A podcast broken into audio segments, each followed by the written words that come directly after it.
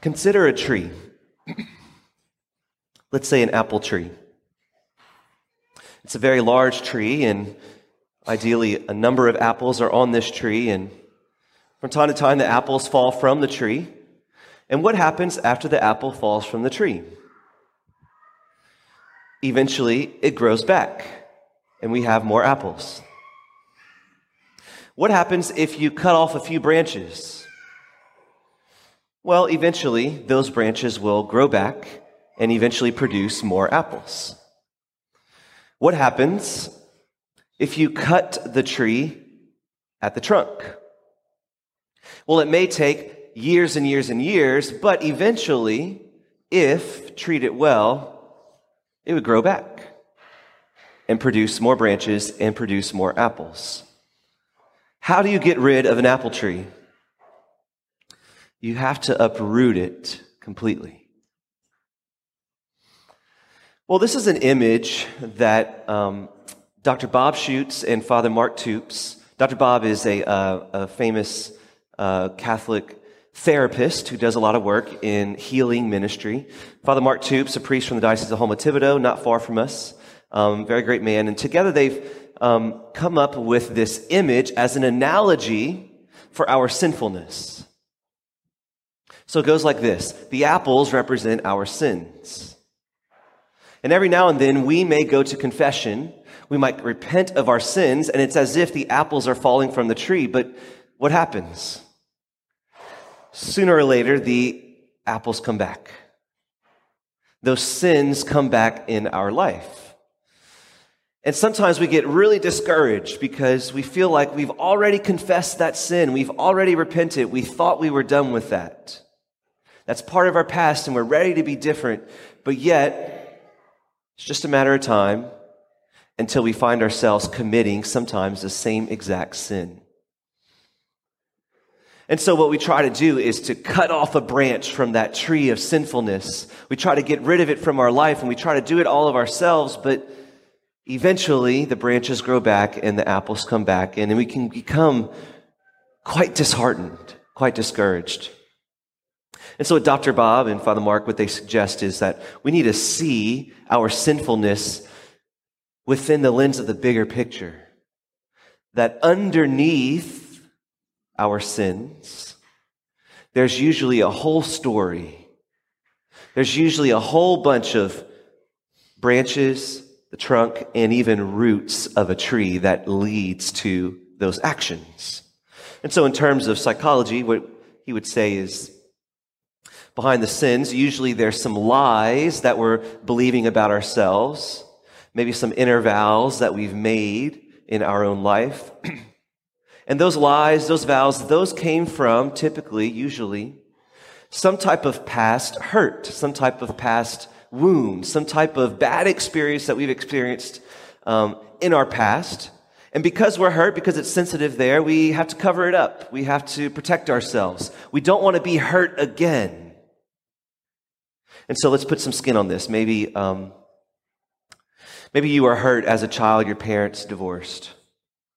Or maybe you didn't have a good relationship with your parents. Or maybe you were bullied in school. Or maybe you were abused by someone that you trusted. And so, because you were hurt in one of those different ways, now you protect yourself. You say, I'm not going to get hurt again. So, I cannot trust my parents, or I cannot trust that person, or I cannot trust anybody. Or maybe you say, um, I need to prove myself because I feel unworthy, or I feel ashamed, or I feel abandoned because of that experience in the past. And so we protect ourselves. And so now I'm going to um, act a certain way in order to compensate for the pain that I feel. And this might manifest in a number of ways, but usually in the trunk of the tree, what we have is self reliance.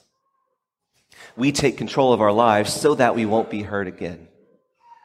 And then because we're taking control of our lives, maybe it'll manifest ourselves with um, being manipulative of others or maybe we'll gossip in order to try to get others to affirm our worthiness and to be better than those that we gossip about. Or maybe we'll numb our pain by turning to sins of the flesh, alcohol or sex or drugs. Or there could be a number of other sins, but, but hopefully you get the picture. Usually when God sees our sin, he sees our hurt. He sees what's underneath that sin. He sees what's leading to that sin. Now, of course, that doesn't necessarily set us, you know, give us permission to just act from our hurt. Because reality is, is that as we are hurt and produce more sins, we end up hurting others. And they suffer because we have not been healed. Why is it that we do the things we do? Well, there's a really good reason why we do the things we do, the things that we don't want to do. Usually there's something underneath going on. well, today in the gospel, Jesus talks about faith. He says, if you have faith just the size of a mustard seed, which at the time, you know, in, in, in first century Judaism, the mustard seed was, you know, one of the smallest of all the seeds that they were aware of at the time. It's a tiny little seed. If you have faith just that much, you can say to this mulberry tree, be uprooted and planted into the sea. So on a literal level and on, a, on the, you know, the first direct level, as we interpret this passage, it's quite clear that Jesus is showing us that if you have just a little bit of faith, you can do the impossible. Just a little bit of faith, you can do the impossible. Well, let's go a little bit deeper. On the, the, the Greek word for faith here is pistis. I think I might have mentioned this before. And pistis can be uh, translated in a few ways. Um, of course, a lot of times when we think of faith, we think of the intellectual assent, the choice to believe, the intellectual agreement of belief, you know, like God exists. And that's true. Pistis does mean that. That's one level of pistis. But pistis actually means quite more than just that. Could, a better translation could be faithfulness or trust. Because in addition to the intellectual assent, the act of the intellect to believe, it's also an act of the will to choose to trust, to choose to commit, to choose to be faithful to someone who is trustworthy. So when we see this, Jesus is really saying, if you have just a little bit of trust, in other words, a little bit of trust in God, a little bit of trust in me, a little bit of trust in God our Father, in Jesus Christ our Lord, just a little bit of trust, you can say to this mulberry tree, be uprooted and planted into the sea. You can do the impossible. Well, just for fun here, you know, we can apply this even more to the analogy that Father Mark and Dr. Bob have provided for us. If you have just a little bit of trust in God, you can say to this tree of sinfulness in your life, be uprooted and plant it into the sea. You know, we all have trust issues. Because we've been hurt, we all have difficulty trusting some people in our lives, and many of us have trust issues with God. It's hard to trust Him sometimes, especially when we can't see Him. We don't immediately see His action in our life, and it's just difficult to trust in Him because a lot of times we experience suffering. And none of us like that. And sometimes, whenever we look at our actions and we're kind of filled with shame, or we look at our past, or we look at our story, and we get quite discouraged, we can feel like, well, there's just no hope. There's no future for me. There's no clear path for my life. I'll just always be this way. I guess I was born this way. I guess it's just how I am. It's just part of my personality. But what I want to say to you is that healing is possible, and that freedom is attainable. And that you're not defined by your past and your story. You're not defined by your bad choices. That although we all have bad choices in our past, There are good choices to be made in our future. And if we have been trying to get rid of these bad apples that we don't want anyone to know about, healing begins at the roots. And the key is trust. The key is just a little bit of trust in Jesus. Trust just the size of a mustard seed. If we would let God in just a little bit, He can get to the roots deep down in our heart and heal us in the places where we're broken and restore us. He can say, Be uprooted, this tree of bad behavior, and plant it into the sea. And instead, let's plant a new tree, a good tree, a tree of life. So I want you to consider um, how much trust do you have in the Lord? How much trust do you have in Jesus? Do you believe the lies that it's hopeless, that your future is not positive?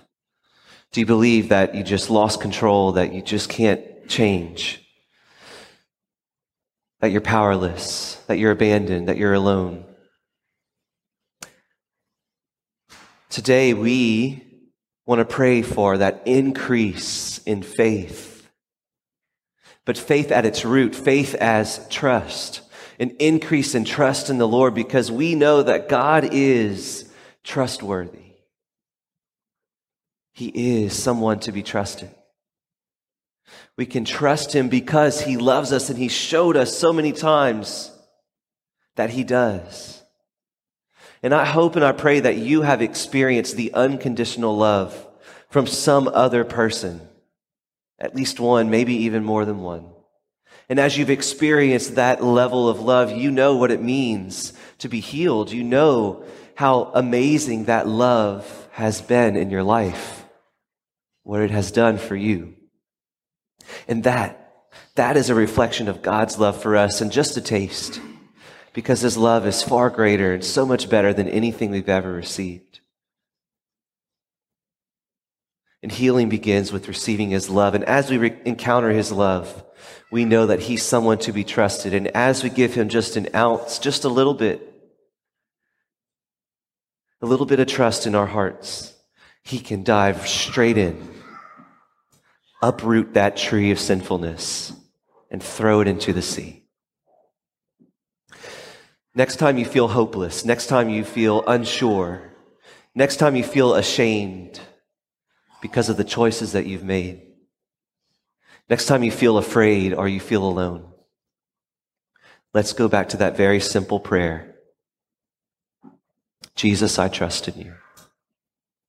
You can repeat that a few times in your head Jesus, I trust in you. it's no coincidence that God chose that as his message of divine mercy. Because at the heart of that prayer is at the heart of our entire relationship with God. And it's the beginning of our future. Jesus, I trust in you. Amen.